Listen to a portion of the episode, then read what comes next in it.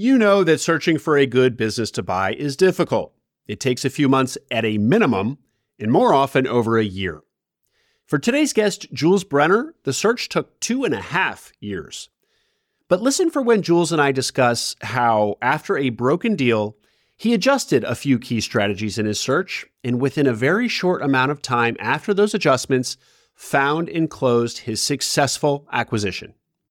Also, Jules bought a manufacturing business. So, this interview is a great high level tutorial on buying a business in the world of manufacturing. Evidently, I needed the tutorial. I kept calling customers vendors throughout the interview. Please excuse me there. Now, despite his long search, Jules is making up for lost time, growing his acquisition aggressively. In fact, he thinks it's a realistic goal to keep acquiring and reach $100 million in revenue in the years ahead. Please enjoy the story of buying a manufacturer in the transportation industry with Jules Brenner. Hey, quick housekeeping note. I'm going to start airing Acquiring Minds on Mondays instead of Tuesdays as I do now. I want to have a little more distance between the episodes now that there are two episodes per week. So expect new episodes on Mondays and Thursdays going forward.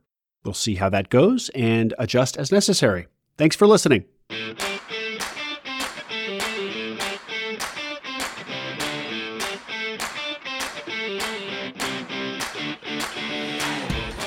Welcome to Acquiring Minds, a podcast about buying businesses. My name is Will Smith.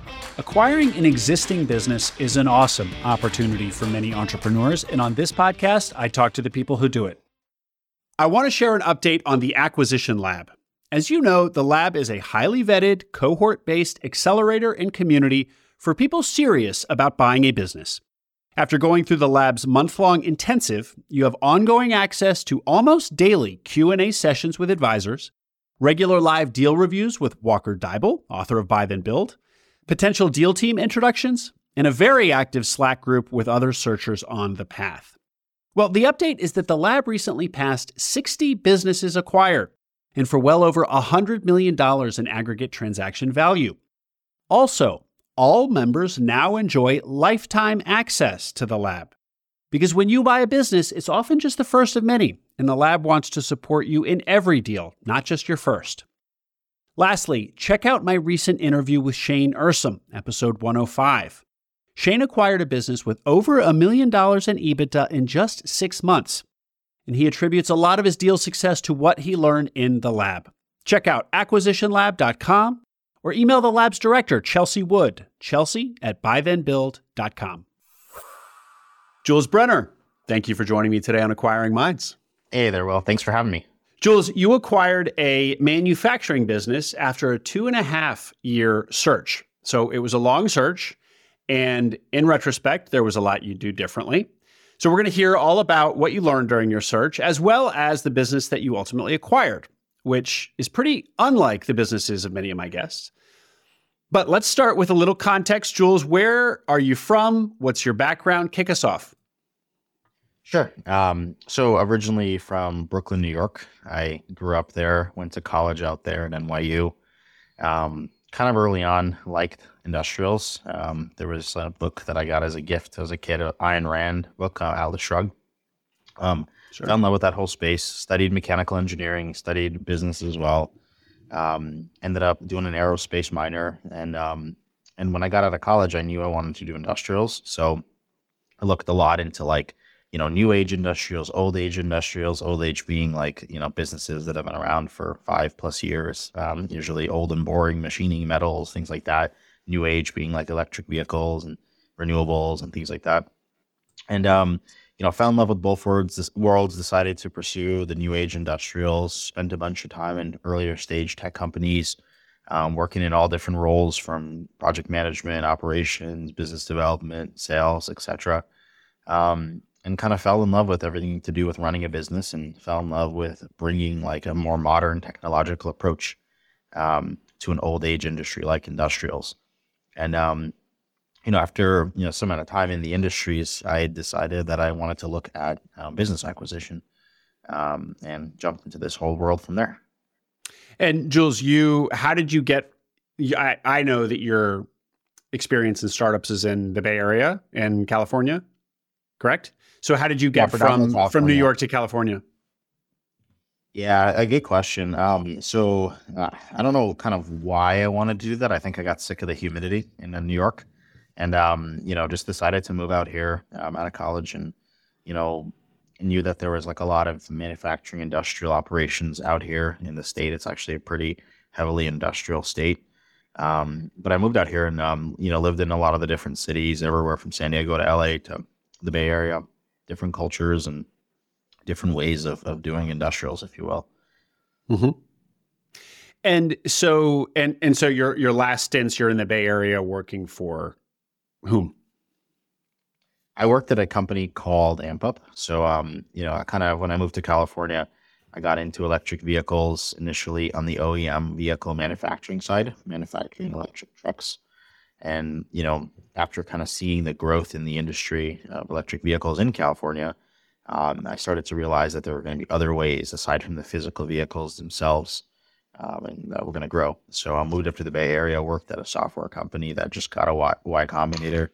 Um, you know, they were doing like software for electric vehicle charging stations, trying to basically use software to optimize what hardware couldn't. And um, mm. you know, fell in love with early stage companies, but um, you know, I loved how um, the culture is so different uh, when it comes to industrial technology. Everyone wants to see rapid progression in an industry that's historically slow moving. And so, if you're kind of immersed in the Bay Area, you're working for a Y Combinator company. Uh, the the obvious path would be more be to uh, start a, and have an idea, start a business. Um, and yet you became interested in acquiring an existing business. So what was the what was the evolution there? Yeah, good question. Um, so you know, I kind of almost um, you know went down that path. So you know, during the years, I worked everywhere from like later stage businesses that were you know like Series B all the way to like Series A, you know, seed round, and um, kind of seeing that like a lot of like particularly industrial companies, especially hardware, they don't really get to a point where they're, you know, at really operating state until maybe three years in at best. I've seen a lot of the ones I know usually five, some maybe even like they're still pivoting 10 years later. So um I really liked having the ability to modernize the industry, but mm-hmm. I did not like how long it would take to go from zero uh, finding those customers, convincing them of some new age thing. Uh, it's all really, really slow. And I wanted to jump into the driver's seat of operations faster than that. Mm-hmm. So I looked at uh, business acquisition from there because it's something that I knew um, could be done. I grew up in New York. I have uh, some friends that like they took over their parents' companies and you know a lot of finance, private equity out there. So um, was aware it could be done. Just you know had to kind of figure out how. And so tell us about figuring it out, figuring out how you, you had private equity friends, you knew friends who had acquired their parents' businesses, but were you at all familiar with the, you know, loan self-funded or traditional search fund model, buy then build model? Had you read the books? What was your, what did your education there look like? Yeah, I kind of read all the books there were to read, um, everything, and then um, found searchfunder.com, started there, uh, just ingested as much material as I could um, you know, looking online, just trying to learn about how it's done, what industries people are choosing, how they're choosing it, where does all the equity capital flow to, um, you know, what are the competitors, um, how do we stand out, things like that. So I, I, studied everything and really tried to be systematic about where we went. Um, having been from the startup community, you know, you're kind of ingrained to, you know, go the opposite direction of the pack and look for value there. Um, so I took a lot of that into um, the future search. But given your experience and interest in industrials, it doesn't sound like you considered the industries that you might buy into uh, a blank canvas. Talk about what you where you focused your your your preferences. Yeah, so you know when we started the search, I started to try to think about what you know high level parameters are important to getting funded, right? Because you know you can want to do whatever industry you want to do, but if the deal doesn't get funded, you've kind of wasted your time. So really thought about what were the criteria that were really important and really try to understand why and build from there. And I think at the core, you know, really started to see that high, you know, gross margins were really, really important. Um, typically, these are found in service-based businesses. Um, you know, knew that it was important purely from also my Silicon Valley days because I've always looked at it as like when you start a startup, your investors are expecting you to focus predominantly on gross margin. You know, how do you find a product or service that is so wildly good or different that customers will pay a large margin for, and there aren't a lot of competitors. And then over time, you can figure out how to get revenue by hiring salespeople and how to get, you know, EBITDA and profit by, um, you know, hiring the right finance and operational people. Mm-hmm. So really thought about that as like the core base from where to build out. Um, thought about like which business models have a you know strong moat, you know, where you're going to come in and there's going to be a way for you to grow and a way for you to dominate a market and not have all these competitors that are driving margins down over time um, and ideally something that's in a growing industry, um, something that's you know growing, something that you know has to be um, in you know the U.S. Right, a lot of different businesses have been starting to be outsourced out of the country, so really wanted to find something that was like that, um, and ultimately a really bankable company with lots of history. So. You know, when you think about that, lots of history, you're not going to find it in like an industry that was started two years ago. You know, you're going to mm-hmm. have to look into old and boring. You're going to have to think about like, you know, if you're going to find high margins, um, you know, usually you're going to find it um, in a company that has high operating leverage. Um, so, you know, it had to be of a certain size because of that. And then you start kind of narrowing it down. I mean, I think then the final thing, final filter I applied really was I looked at like who the other searchers were out there, who was my competition, uh, both from funding perspective, but also who's also going to be reaching out to sellers. Um, and a lot of them had like more like, you know, left um, a consulting gig or they were in private equity or they had an MBA and they were more like finance and generalist operators versus like they focused predominantly on one industry their whole career and they bought a company in it. So wanted to really, you know, figure out how to stand out from the pack and increase the chances of success. And that was um, a big part of it. So kind of doing like, you know, a self audit from there. You look at, you know, what's your background? How do you fit in? Um, where are you going to stand out? Um, you know, if 10 of the same like generalist operators wanted to get a landscaping company, uh, it's going to be really hard to stand out aside from in the numbers. So it's a lot less chance you find value. So um, applying all those filters, um, I kind of knew that the highest chance of success and the thing that would operate the best would be something in the industrial space, ideally in manufacturing. And, you know, for that reason, we actually started initially calling ourselves manufacturing succession partners, MSP for short. Um, you know, we actually still keep the same website, but um, over time we kind of opened up the um, the deals we look at, and we can get into that later. Um, but I looked at manufacturing, and then um, I knew it well. I spent time in it, and then from there I started to ask myself, like, who in manufacturing is actually making high gross margins? And a lot of it goes to China. A lot of it are like tier one suppliers to OEMs, and they usually have you know lower margins. So um, kind of putting all that together, I knew that a really nice target would be a you know like an aerospace or medical uh, manufacturing facility that has some some highly specialized work where they can charge high gross margins, but they were also like a tier two or tier three or maybe even tier four, where they were so la- low down the chain that um you know it's not likely that they're ever going to really get disrupted, but also so low down the chain where their margins could be the highest and if you have um, significant amount of dollar value of physical assets and machines, there's a lot less of a um, chance that the deal is not going to get funded. You know, it's a much more bankable kind of deal. Um, when you say tier one, two, three, four, what are the what do those tiers represent? So if I can give you an example, like let's say in an automotive, right? So like a tier, you know, one, um, there's the OEM, original equipment manufacturer. So let's say that's Ford, right? And there's the tier one. Maybe the tier one supplies the whole engine for Ford in one shot.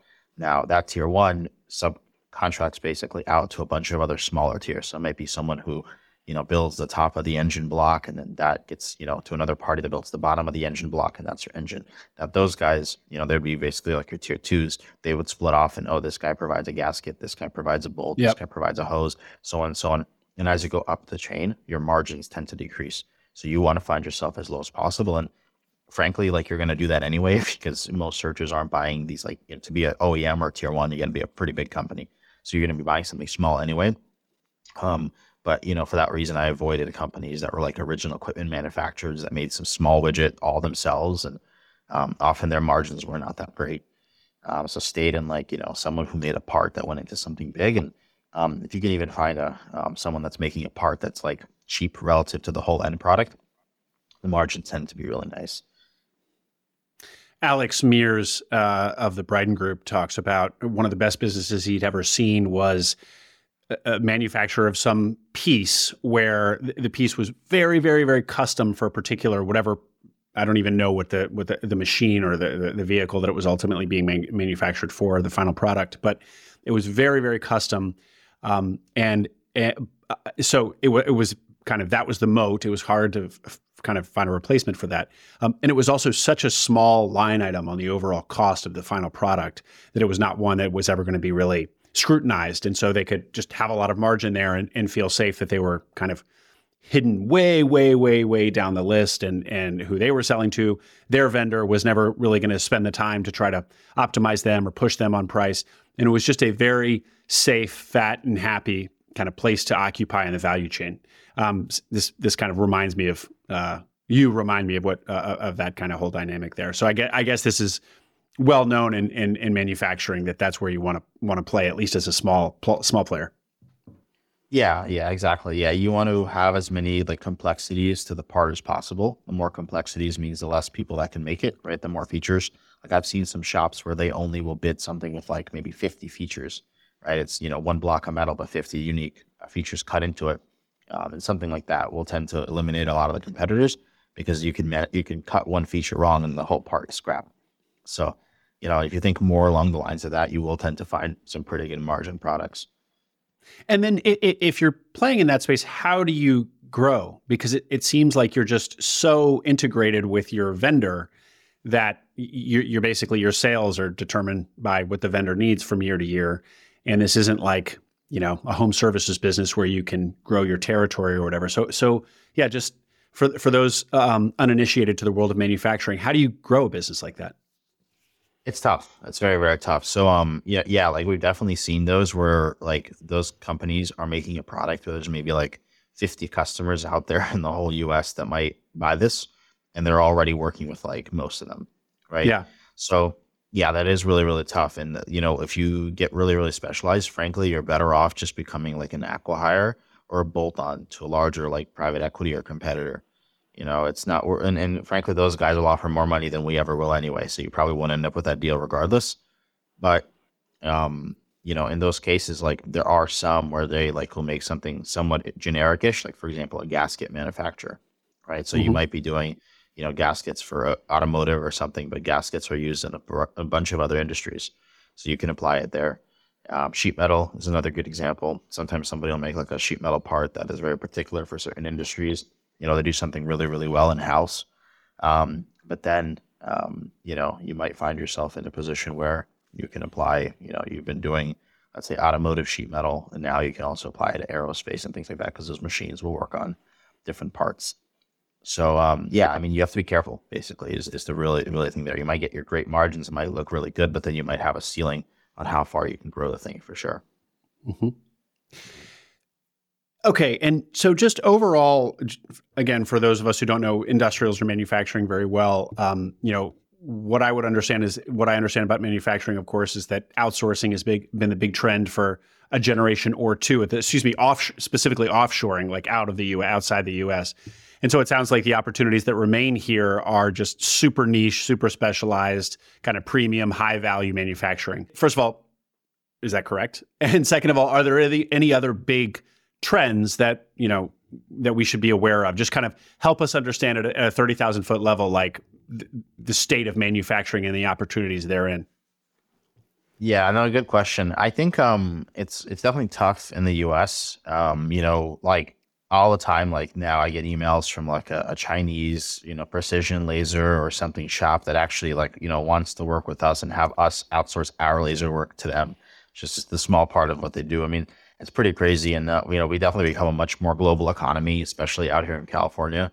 Um, but you know, with COVID, there was there's a lot of onshoring going on, where yep. some of the people that would send their parts out to the China or somewhere else might bring them into the U.S. now. But you can't compete with a lot of their prices. I mean, at scale, they do a really really good job. Um, you know, so what actually works here in the U.S. is like, for example, if you're doing aerospace, you tend to have to work with a U.S. company um, if you're doing like certain like infrastructure work, like what we do, and I can tell you about that later, um, you have to use U.S. metals, and you know they tend to want to work with somebody hyper localized for a quick turnaround. So it's you you kind of have to play more of the service game um, mm-hmm. and get maybe get really good at certain parts where you know they have to go with you.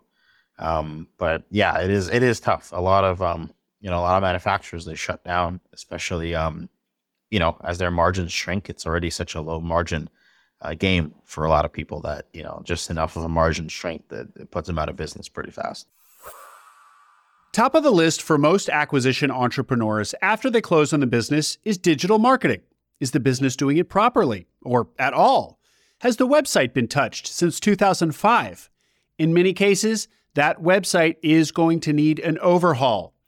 Eversite is a firm that works with searchers to do custom redesigns of their websites for a flat monthly fee. So you don't need to spend down your precious working capital for a custom redesign of the website. That and all ongoing support is baked into their monthly fee. So your website cost is simple and predictable month after month with the assurance of knowing that you can ping the folks at Eversite for any changes you might need. And you will talk to a human. Call or email your Eversite rep, make a request, and expect your changes live in hours, sometimes minutes. There is so much going on when you transition that business you buy Make the website management easy by putting it in the capable hands of Eversite. Check out eversite.com slash searchers. E-V-E-R-S-I-T-E dot com slash searchers. Well, getting back to the beginning of your search, the launch of your search. So it was a two and a half year search you acquired this year. So my math suggests that you started right around COVID. COVID had already started or was about to start. So so take us uh, take us to the launch of your search, and um, where are you at the time, and how old are you at the time? Yeah, I um so I started the search as you said right into COVID. Um, quite interesting because you know when we got going, it was literally a um you know we weren't sure, just like the rest of the world, what was going to happen. Um, you know, I started it in March 2020, and you know, that was right about when you know literally yeah. all the news started coming out. Even better so we started in aerospace machining. Um, we actually had uh, like a few deals like basically guys that i knew from the aerospace industry um, that i called up and said hey i'd like to buy a company now. Are you guys selling? You know a few said yes. Then very quickly they started losing contracts left and right you know they had you know some of the big aerospace um, they were supplying some of the bigger aerospace contractors that were you know supplying parts for like boeing and um, as you know the planes got grounded their you know replacement and maintenance schedules got pushed. So, you know, a small change in revenue eliminates a good chunk of your EBITDA for someone at that size. Yeah. So we were seeing people basically tell us like, you know, I would love to try to sell now, but not only are my numbers going to look good, but I'm trying to make sure my business doesn't fail. Yeah. So, you know, attentions got shifted. It, it pushed a lot of what was going on. Um, you know, at the time I kind of knew we were gonna take some bit of a like a hit, like it was gonna, you know, be a situation of like, you know, it's never a good time to really start anything, and you know, COVID is hard to predict, and it was hard to predict how long it would last for. But you know, I thought it was gonna end by August, and then it kept kind of getting pushed and pushed and pushed. Um, we then ran into the election, you know, and that also slowed down a lot of the deals, and then ramped them right back up after the election, and so on. So a very kind of volatile year, but you know, when I started, I, I kind of knew that like, you know, the average search was a year and a half. So I prepared for that. And then also knowing that like, you know, you're going to probably lose some time due to COVID. Um, you know, I was searching in California at the time the state was like shut down that it was yeah. going to be a little longer than a year and a half. So, um, you know, when things added up, it, uh, it, it definitely was a slow start. Yeah. Your search was based in the Bay Area and you were at this point four ish, five ish years out of school, out of college. Yeah, the search was in the Bay Area. Um, I was, yeah, probably about that out of school, and you know, I was pretty much at the point where I thought it was gonna, it was gonna be a quick one, a quick search, and um, turned out mm-hmm. not to be. After it got worse, but the Bay Area was interesting because it was probably the first place in the country to, um, you know, shut down. Right? We so we had like the big tech companies there. Everyone was leaving. Everyone was re- leaving remotely. So I eventually also left as well. I actually ended up going to Phoenix, Arizona, for a bit um, during like about a year part of the search. Um, but definitely wanted to find something in the West Coast. I think there's some statistics on Search Funder where you know the average searcher they find their um, deal within like two and a half hour flight or drive or something like that from where they're based. Mm-hmm. So um, you know, I knew that statistically likely um, I was going to land something on the West Coast between either Arizona or California. And so, give us more of these parameters of your search. So you were you were willing to move, but you but you felt likely it would be on the, somewhere on the West Coast. That's probably just where the opportunities were. Um, so you were willing to move. Uh, you were living off savings, and kind of what what size company were you looking to take down? Give us some some of these parameters. Yeah, sure. So when we started, we were a um, you know, I kind of like looked at the market. I thought about doing like a traditional search where, you know, you raise the capital ahead of time, but then you get worse economics later, and then you also have to buy a bigger deal. Um, and then and look at that versus like the self-funded search where, you know, you fund it yourself. And then uh, when you go to acquire the business, you take investor equity still, um, but you end up buying a little bit of a smaller deal, but owning more economics of that deal. Um, yep. I weighed both options. I actually talked a lot to the traditional search fund investors, pretty much anyone that would talk to me, like the big funds that everyone knows. I pretty much got laughed at by most of them. They kind of told me that manufacturing doesn't work um, for search.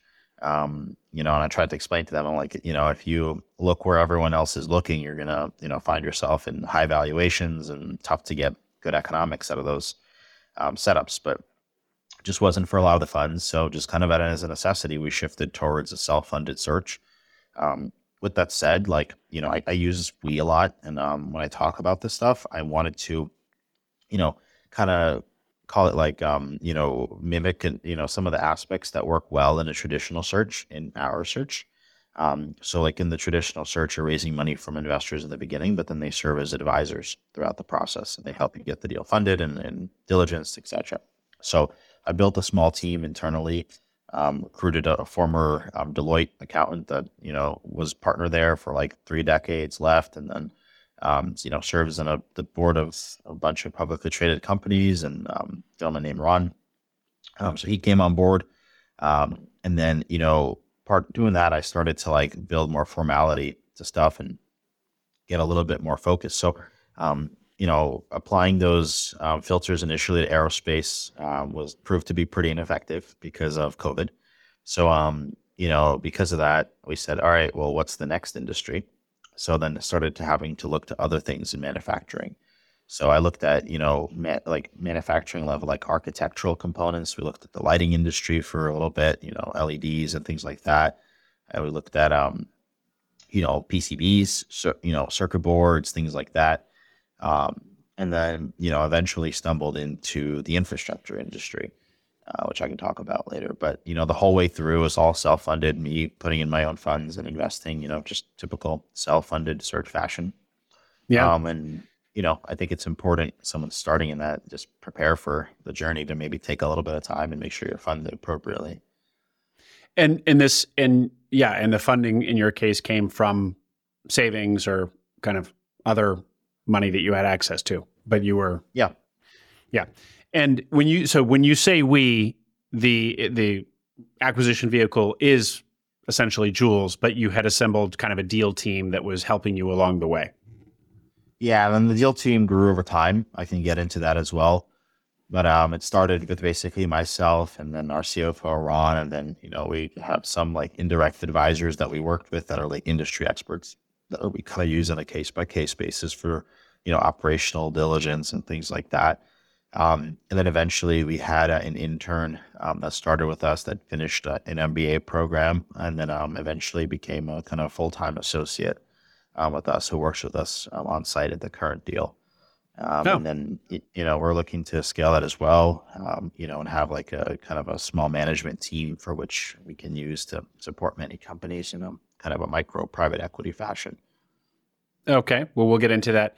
Um, but Jules, when you were getting all of these uh, rejections from the the traditional search fund folks, did that mm. give you pause, or did you remain confident in your thesis?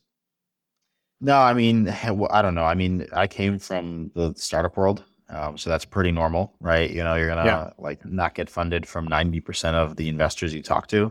So it's just about talking to enough people that uh, you know believed in it. You know, maybe did industrials themselves you know, I found that kind of like industrial community, you know, eventually amongst search. It took some time because it's small and it's not a lot of us. Um, but I think um, it proved to be kind of interesting because we went to go fund um, our current deal. I actually took it back to some of those, and all of a sudden they had a very different you know tone when um we were able to offer a deal at a lower valuation than a lot of like the software companies they were being brought at. Mm. Um, you know, during the time when we were funding it, multiples were pretty wild all across the board, except in um, the niche we were in. Mm. Um, and and just what didn't they like about industrials? Like, what about the model doesn't work? Is it is it just that customer concentration and non-recurring revenue generally? Although I guess there probably is recurring revenue because you you're you're on a continual basis providing a, a, part to to your to your vendor, right? Well, you know, when we started, we were called manufacturing succession, right? So it was just manufacturing, not industrials broadly. So you know, I'm I'm, I'm sure they like industrials. Like if you brought them an industrial service or an industrial software company, they'd be all over that. I'm talking oh, like okay. initially with manufacturing, and with manufacturing, yeah. you know, I can see their points. It is really tough. I mean, a few things I noticed is like a they're like a little harder to operate fundamentally because you know a little lower margins. Um, there's a capex requirement that's often a lot higher than that of like a HVAC business where you just buy another truck and hire a few people and they take it home with them. You have to get machines, you got to get real estate. You know, there's a lot of consumables involved. Um, sometimes the cash flow conversion cycles are really slow. Um, so all those things can make it tough for growth rate because you know you can pay like you know I don't want to say anything, but you can over you can overpay for a business as long as there's a really big growth rate behind it. So yeah. you know a lot of these like you know searchers will buy like software and stuff and pay like seven times EBITDA and get funded, but then they grow at thirty percent a year and quickly it's okay. So yeah. um, if you have a lot of things that slow you down along the growth journey, it can get a, it, you know, it can make a equity investor a little queasy. Um, a bank will love it, but an equity investor um, might not. So I think that was the big one. Um, and then the other one was like, you know, they sometimes wanted people with like more, you know, kind of general, like an easier business to run fundamentally. Like even for us, like, you know, we wouldn't buy this like, you know, um, high tech laser frequency manufacturing type of business right? It's in some the manufacturers that still remain in the U.S. are frankly those, right? The, yeah. With the high margin, yeah. low profile. So it's kind of hard to find a balance. So there's just less available options too, and I think that's why they think there's a less of a chance you're gonna succeed in the search itself. Yeah, yeah. Those are good arguments. Um, so one other question about the nature of your search when you decided to go self-funded after talking to all these traditional folks, traditional search fund folks. I re- recall from our pre-call that you had an interesting you you talked to people who had also done self-funded searches and who are now CEOs of self-funded acquisitions and traditional search fund acquisitions. And there was another point that you uncovered in talking to these folks. Do you, do you recall that, particularly the self-funded, your, your self-funded guy, and why he actually, if he could go back and do it again, he would have done traditional? Yeah, yeah, I definitely talked to a lot of different searchers. Um, you know, some that are about to acquire, some that have already acquired, some a few years in. Um, it's kind of interesting because, like, what I realized over time is um, there's kind of two distinct routes you go. Like the self-funded, you buy a smaller deal. Smaller deal means people are wearing many hats. Means you're not going to walk in day one and have like a you know, an assistant. That's all they do is an assistant, the purchasing person. That's all it's this. People are running around doing a lot of different things. And you probably are going to become the general manager and you probably are going to have to do a lot of things and probably work in the business and maybe spend a year trying to work your way out of working in the business full time. Now, if you buy a larger deal, which you have to pretty much from a traditional search, that's when you're like, you know, we'll walk in and you have those like almost luxuries. People focused in all those different job roles and you know, what I've interestingly found is like some searchers, they came from like, you know, they were a VP at like, you know, a bank or something like that, or like, you know, high up in a startup. And, you know, they find themselves where they walk into the deals and start to have to do a lot of different roles. Um, uninteresting, right? And I've heard people like even complain about the quality of people they work with, right? All sorts of things.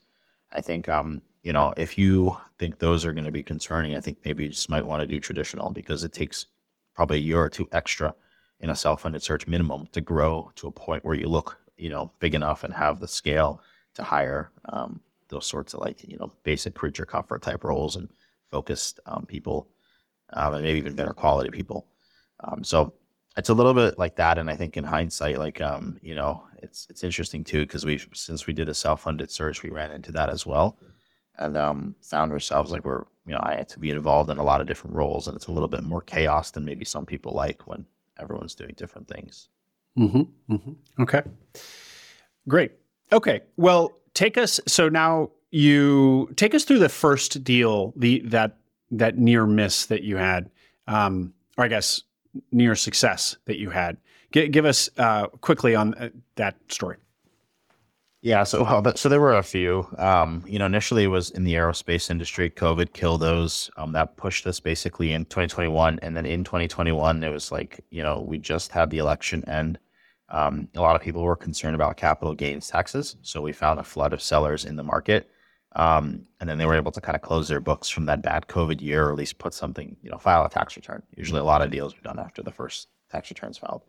Um, so, um, you know, I kind of broadened the search because I wasn't sure if we were going to find candidates in California when the state is closed most of the time. So yeah. ended up finding a company on the East Coast that manufactures architectural lighting.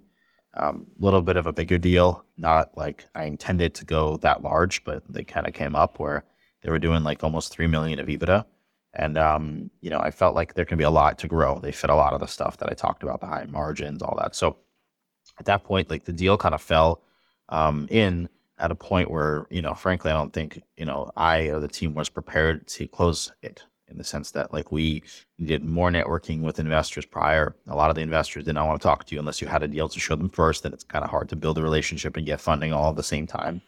And then um was also larger than expected, right? When you raise when you try to do a deal that size, usually it's in a traditional search and you've raised money before, so the investors have a time to see how you operate and trust you. But if you come out of the gate asking for what the time was $15 million, uh, it's a little tough. I mean, in Silicon Valley, I've seen it all the time. You know, we have like 17 year olds raising, you know, tens of millions of dollars, no problem. Right. right. But when you when you do it out of the gate in the search world, it's you know, it's it's it's not okay. So um I took ended up taking that deal, like we put it on their LOI. I ended up taking that deal and like shopped around to probably like 100, 200 investors, something crazy. I mean, everyone that was on Search Funder, everyone that's on our Eversite, anyone and anyone that I could find. Um, I showed the deal to you know, I ended up, you know, basically getting to a point where I found a group that was interested in funding it. Um, this took a bit of time. And unfortunately, by the time that group said, yes, we'll fund it, the sellers of the company decided to change their minds and said, hey, you know, we actually don't want to sell now. We'd like to continue making money from this company for another two, three years. And then let's talk. And then we'll, we'll be, you know, better in the market to sell at that point. So uh, really sucked. I mean, you know, we were at a point where it's like probably 30 to 45 days to close the thing um, after months of investment trying to fund it. And yeah. um, it died out. Um, but I know you called it like, um, you know, like the, the, it was, it was definitely a near miss. But what was interesting from it is that a lot of those investors that I kind of showed that deal to, um, they had really good things to say about the way we were thinking about the business, the way we structured it, the way we presented it in the CIM. And then um, when it came to fund the next deal, not only did I already have those relationships and some bit of trust, right, and kind of you know, I, I knew who to go to quickly, but at the yeah. same time, you know, I knew what to say to get the deal across the finish line. Uh, so kind of you know, it was not wasted time. Not yeah, not wasted time, but it, it sucked. It sucked. It certainly felt like wasted time in the um, you know, in, in the middle of it. And that's the hard thing I think about search because it's a super binary outcome versus starting yeah. a you know startup. You kind of get revenue every month and slowly increases, but usually not very binary. Yeah. So at, when that deal fell apart, did you question continuing with your search? Oh yeah, I did. I mean, that was um, I don't know, a little bit over a year and a half in.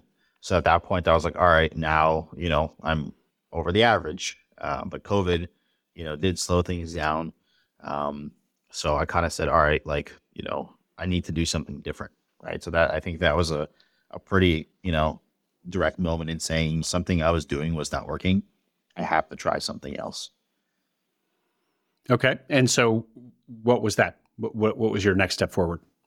Um, so it's interesting. So, um, you know, when that deal died, I ended up, um, kind of talking to one of the investors that I showed the deal to that, you know, the deal wasn't for them, a gentleman named Sam who um, you know owns a few industrial businesses in Tampa, Florida.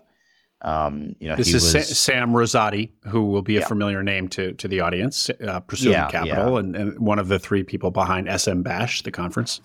Yep. Yeah. Exactly. Yeah. And you know, Sam and I got to know each other a little bit then um, with that initial deal, and then um, you know, when this deal died, I kind of told him about it, and, and he said, you know, that basically happened to him too. When he was starting out, like he had a deal about the similar size just die in a similar fashion. Um, so he, you know, wanted to help out. So, you know, he basically became kind of like an advisor to the search from that point.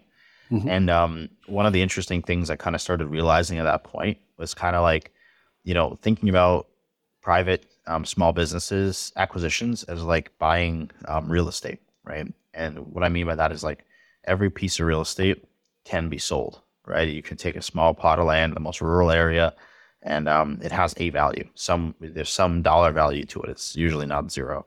And um, you know what was interesting there is like it's not necessarily about the dollar value you pay. It's about the structure you do to get there. And that kind of made me think about like you know there were deals out there that I kept coming across that were like small or imperfect for one reason or the other, and I kept rejecting. Um, you know, over time, the criteria started widening as I started to realize a lot of the deals on the market have imperfections. Um, but it made me kind of think about like what um, imperfections were okay with me, and then start to shift my attention to how do I structure the deal to accommodate for those imperfections. Okay. And that was um, a pretty big change. Uh, but then Sam also urged me to focus predominantly on the um, broker deals. He kind of said, at this point forward, no more, you know, off-market deals. Um, you only work with a broker. Um, find someone, you know, locally, and that's it. And um, that's exactly what I did. Um, and then that's Jules, let, let me let me jump in here to because I want to drill down on both of these points. So the thing about the, the the perfect business or the imperfects, the imperfections that you are now willing to tolerate, like I'm sure that you had already encountered the the old phrase like there is there's no such thing as a perfect business. So you you probably already knew that you couldn't find perfect, uh, and yet it sounds like Sam actually did kind of break break open whatever standard you had for perfection or imperfection. What were some of the things that you were requiring in, in when you in, previously in your search that Sam was like you need to relax those a little bit? Yeah, I think um, the big one is customer concentration. And then, um, you know, with that one, like often you can structure a way for it. One thing that I started doing and then I eventually started getting better at was like before I used to say, um, if it was like a customer concentration over 20%, I would structure basically that percentage of valuation almost for a forgivable seller note. And, um, you know, sellers would say, well, that's, um, I see how that's reasonable. Um, but um, that is a big risk, you know, for them where they lose the whole percentage of that customer's revenue if they leave, right? So yeah. over time, what I did was like, all right, well, if this was a 15% customer, then I would be okay. So I do 15% from the total percentage of that customer. I'd say they're, they're 25, and then that 10% becomes more of what the forgivable consideration is. Um, but then also like what I started to think about was like um, simplicity in deals. I think um, a lot of the sellers in the lower micro market that we operate in, um, they want simple deals and trying to minimize the amount of moving pieces, not having three, four moving pieces like you know you might have in the large private equity deals where there's a, a seller rollover, a seller note, an earnout, a upfront cash, you know, you know, all consulting agreement and you know the salary associated to it. Like, you know, really baking it down super, super simple. Uh, because I found that a lot of like, you know, the sellers in the you know SBA um, deal land, they, they don't get that, or you know, they're just this not yeah. for them. So, yeah. um, you know, those I think those are two of the how bigger things for sure. That's interesting. I, I, thought you were going to say just the opposite. I thought I was going to hear you get more creative about terms because Sam was kind of kind of telling you that like focus less on the imperfections and more on the terms. So I thought he was going to kind of be showing you all these different terms tricks that you could use to get comfortable with a particular deal. But no, in fact, he was saying you were already overcomplicating things. Yeah, I think the big thing is the valuation right? So it's like one, you know, kind of weird concept is like, you know, if you paid nothing for the company, would you still buy it, right? You know, so it's like, you know, there is a dollar value in which it's cheap enough or you're willing to absorb the risk with just upfront cash, right? Like buying a piece of furniture. You know, if I'll buy a, I don't know, um, a table, right? And, um, you know, it would just be, uh, if it had a little imperfection, then I would just pay less cash with the thought that I'm going to fix it later, right? Mm. So taking that sort of mentality. So basically the the goal is not to like you know go wild on valuation it's to like you know um, let's be systematic about it. So be systematic about meeting the seller's needs telling them what you need to get there but then reducing the total moving pieces. And then i can kind of um, talk about what ended up happening with our deal maybe as a um, indicator for um, you know this sort of procedure. But I think um, you know, it's important like to to you know do that and then understand like you know really early on like what are the seller's expectations? Because if they have a certain dollar value in mind, they're just not going to really sell until they get it. So yeah. you're better off not even spending your time trying to chase valuations, but saying the guy is the right seller, right company, wrong time, or it's just not for me, or someone else yeah. got to take you know more risk than I'm comfortable to take. Yeah, Okay, well, and let's double click on the the other thing that he told you about ju- just broker transactions going forward, and so that um, that is a kind of a further departure from traditional search fund land, where it's a lot of it's going to be a lot of those deals are going to be proprietarily sourced.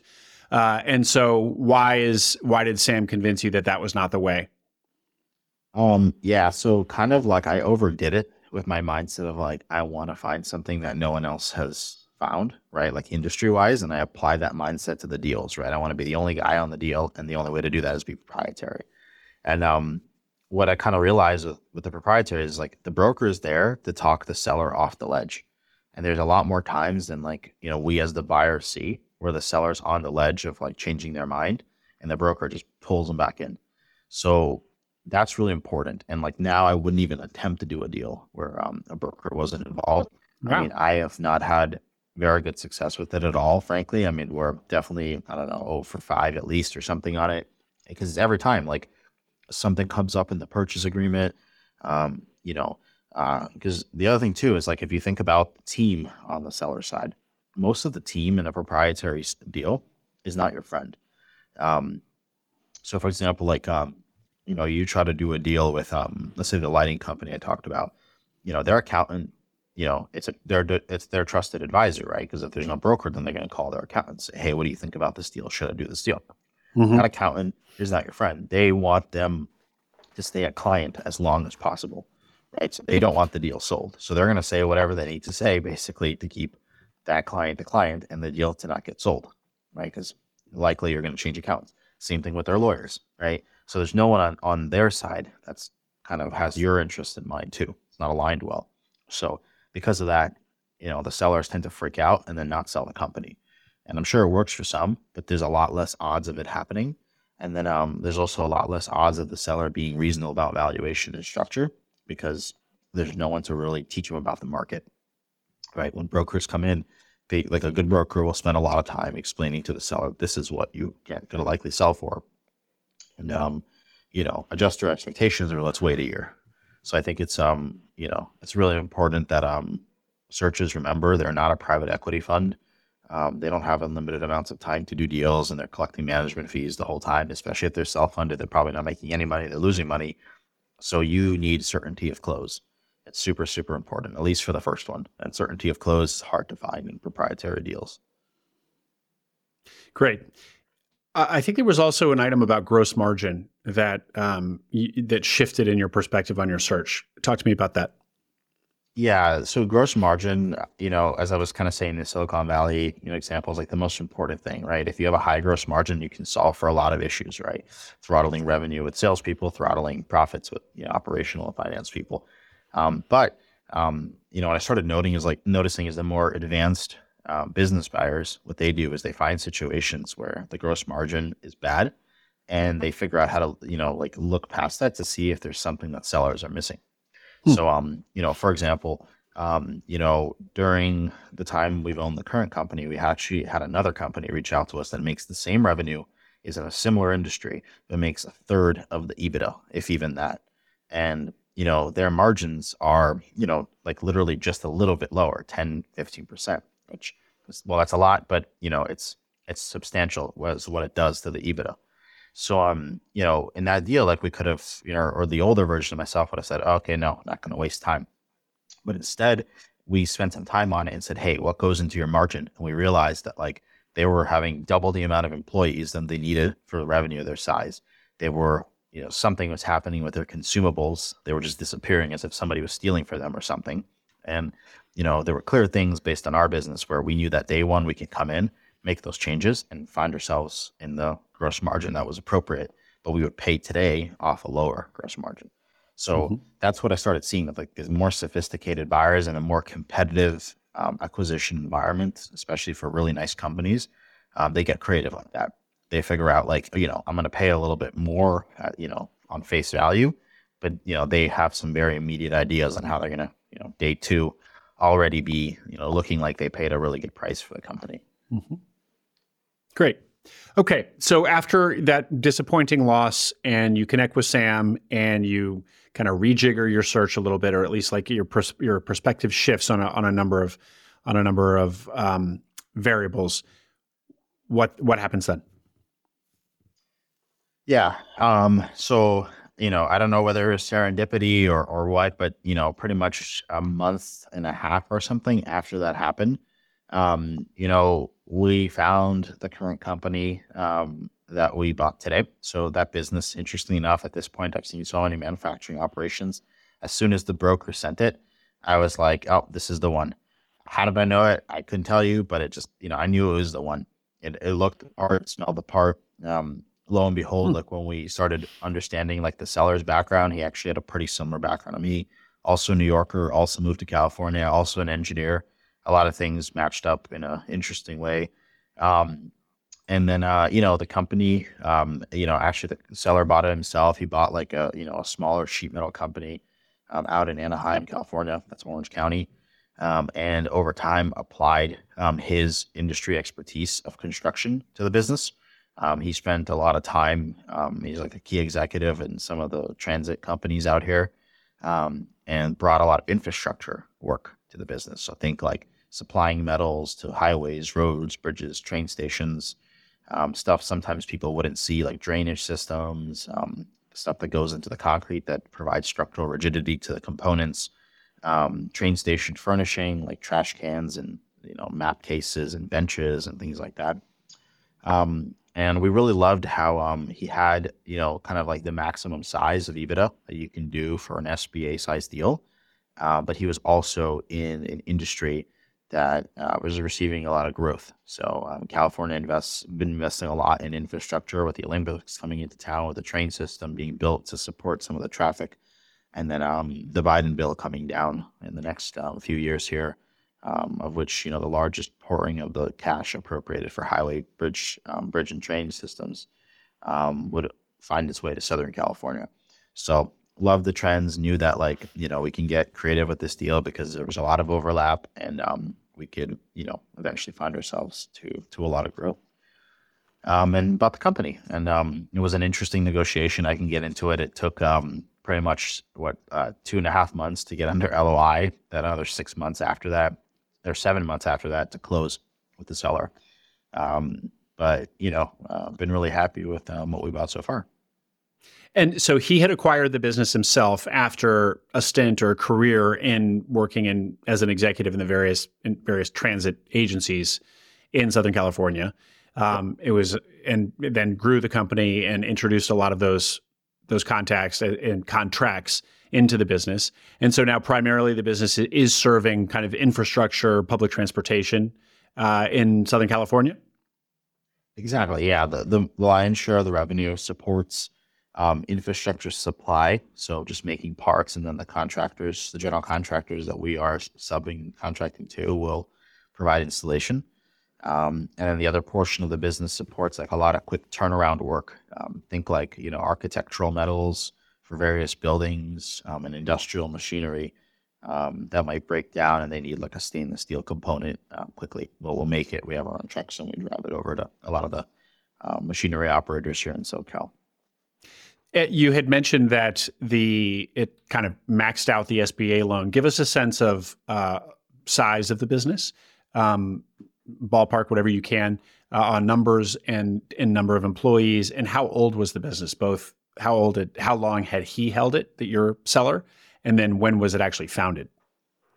Sure. Um, the business was um, was a, little bit over two decades old. He bought it like I think four or five years into its existence. Um, and then you know, in terms of structure, we always structure the deals with like seller note. Uh, I think that's really important. You know, just to have some buy-in from the seller, um, and then also you know look good from a perspective of funding. Um, but we had to, you know, it was sizable enough to max out the whole SBA loan and then a seller note on top of it. Coming into the company, there was about like I think 15 employees, something like that. And then um, in the first like five months, um, we started seeing a lot of growth. So we increased headcount to about 27 or 30, something like that right now. Well, um, one of the other things, going back to you know the perfect business, uh, one of the things that, of course, we all we all hear all the time is quality of revenue, recurring revenue um, is ideal. Uh, this sounds very project based, like project based revenue, um, and that's one that lenders and, and everyone tell you to be especially wary of. How did you think about that? Yeah, I think um, a few things. So the first one is making sure, you know, if you're going to buy something project revenue, you're going to pay as little as possible. I think that's a really important. You know, you can solve a lot of problems if your loans are low, right? Um, and then B, uh, you know, while you while even general, even getting recurring revenue in the current deal market is really really hard. You know, and most sellers like if they have recurring revenue, they some broker has educated them on um, how much their company's worth. Yeah. And you know, if you pay ten times EBITDA for recurring revenue, I mean, that sounds great because you don't have to work as hard because the revenue revenue is recurring. Um, but those loans are going to be insane, and the equity return is probably going to be low. So, um, you know, you got to find a balance. But what I started seeing is like there's this other, there's two other things that you can kind of think about. There's recurring revenue. So, um, you know, consistent patterns of the same customer ordering and over. You can, you know, kind of track their order volume over time. Um, and the other bigger one, in particular for our industry, is backlog. So, um, you know, if I let's say got contracts right now that were dollar value backlogged for a whole year's worth of revenue, well, what does that mean? I mean, that's better than recurring revenue, right? You know exactly what's going to happen for the next year and you can move forward. And I think recurring revenue is important. You know, even I realize more so even because you just be in the operator seat uh, because you can make business decisions. Um, it's hard to decide on how many people you should hire, what machines you should get, or whatever when you don't know if there's going to be work to support that coming up. Yeah. Um, and it's a really powerful feeling. So for our industry, we just work on backlog. And if you're in a construction type um, space, oftentimes there's good lead time on the work. So you can, you know, get into it today and then, um, you know, know that it's later next year, you'll have it and then build from there. And so you look for, you know, the, the, the more the backlog, obviously the better. And so you're the business that you acquired American Sheet, American Sheet Metal is the name? Yeah, the, the company is called American Sheet Metal. It's uh, ASM, the acronym sheetmetal.com. Um, we kind of rebranded it to ASM because, you know, we don't no longer just do sheet metal, but um, yeah, ASM. And so ASM had a, a, a nice, big, healthy backlog.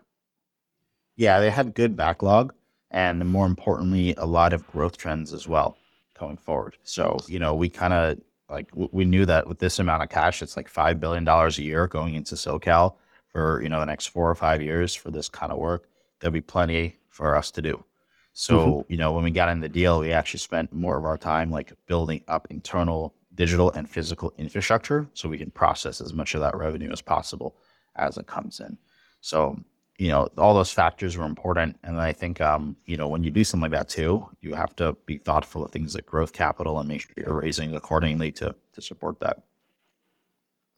You had said that um, just after your failed deal and, and kind of connecting with Sam, this deal popped up about a month and a half later.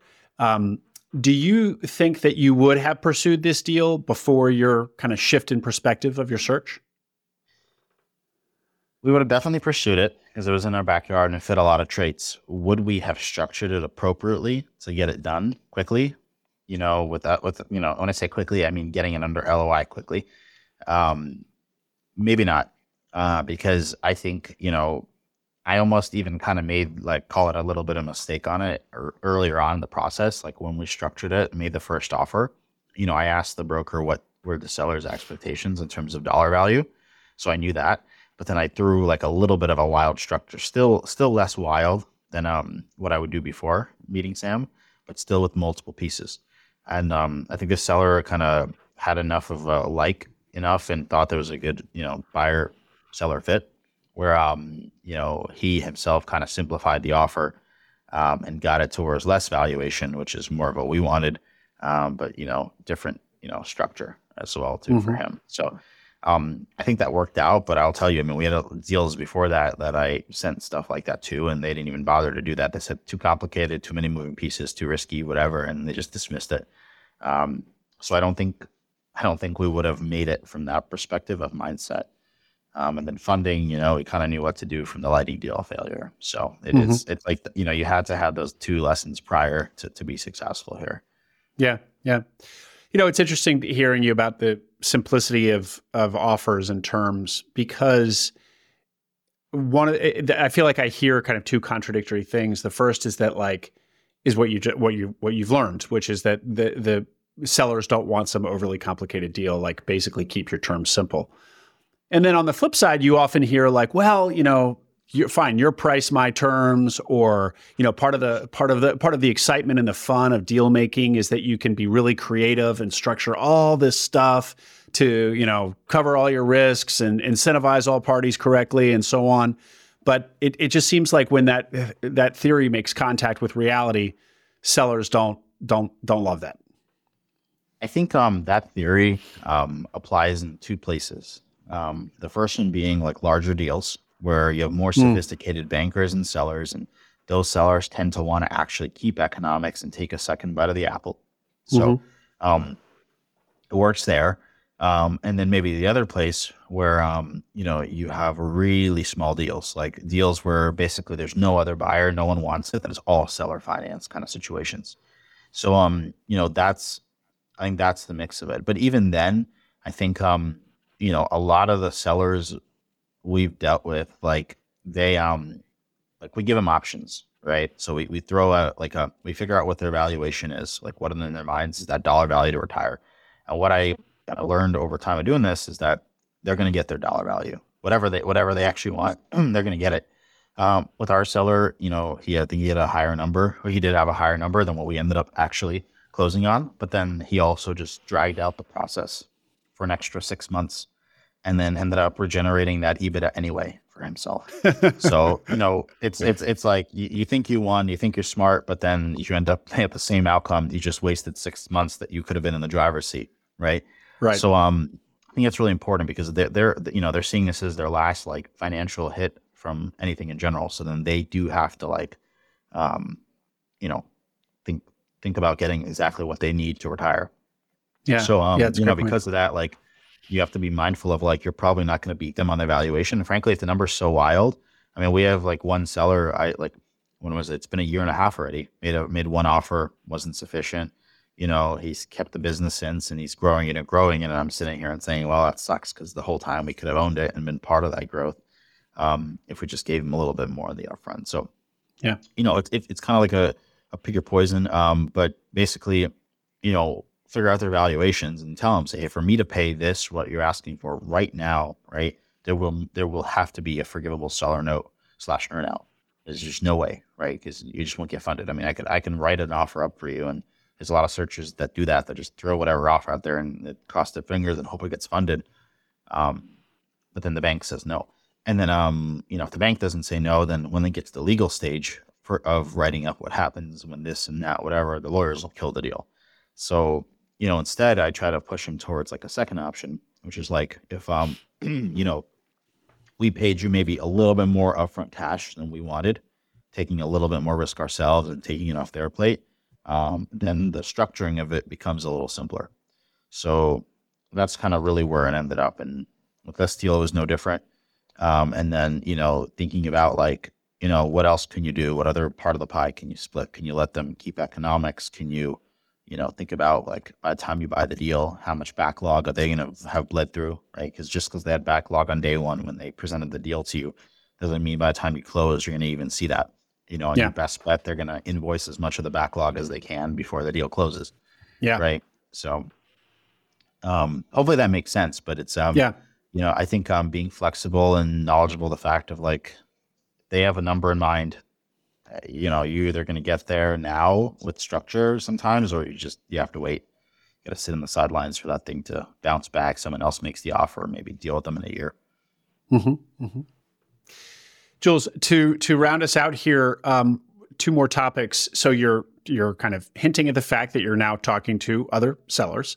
So which suggests you're kind of in a, in a mode of acquisition. So you've done your first, and then I want to hear if you've if you've done another or what your plans are there. But first, um, just talk to, talk to us a little bit about what you have done uh, other than any other acquisition activity um, in the business. How does it look? What have what have your first few months there, or the months since you since you acquired, looks like, and how's the health of the business, and is it what you expected? Yeah, absolutely. Um, you know, when we walked into the company, we started to see a lot of like, um, you know, backlog and growth that wasn't um, consumer with what um, you know we initially thought in a good way. Um, but you know, when you have that amount of like growth, I mean, the seller grew like thirty percent prior year before we bought it, and you know they're likely going to hit another thirty percent this year, if not more. So um, that's a lot of growth you know, to manage through, especially when trying to figure out the transition. And sometimes you don't know what to do first. You know, do I figure out how to keep finding more sales because there is a project nature of the revenue? Do I open up operational capacity? And then B, how do I not piss off all these customers that have been with us for years and are ordering all this stuff and want it now, regardless of whether or not we have capacity internally to support it? So I'm um, doing all that, you know, has been interesting while at the same time, like adding modernization to the business. You know, we did an office renovation. It was, you know, pretty old school. It was like 10 years. It hasn't been changed. And then um, we also modernized all the digital features, like, you know, got away from paper, went to the cloud on all the systems and new ERPs and things like that. So it's been, it's been kind of wild, you know, juggling a lot. And it's reminded me more of my like startup days um, than what I expected this to be. Um, but so far it's been fun. And like, you know, we, we're trying to be systematic while still, thinking about like we got to be in the best possible position uh, from internal infrastructure to support a lot of the uh, work coming down from the Biden bill here shortly. So, um, Jules, it, it doesn't sound like you you were uh, hesitant about making changes quickly. It sounds like you got in there and started making changes. Yeah, yeah, not hesitant at all. I mean, it, it was like day two, um, but like that's because because I knew like I mean we had a plan prior, um, and we implemented quickly. Um, but the big thing, like I talk about the, you know, infrastructure, right, internally to, to support more growth, you know, um, that's part of why we're also looking at acquisition. You know, once we kind of tap out what's going on here, we need other facilities. We would like rather other facilities to be under ownership as well, so we can send work there, but using the ASM brand name and resume um, to win that stuff. Mm-hmm. Um, so you know, we knew I had to kind of act quickly because if we're going to buy another deal pretty shortly, I mean, we, we have to have you know the time to do it. We can't be transitioning two companies at the same time. So um, it's been balancing those two that's been really interesting. But has there been any chafing uh, uh, by the new employees to all this acceleration and change?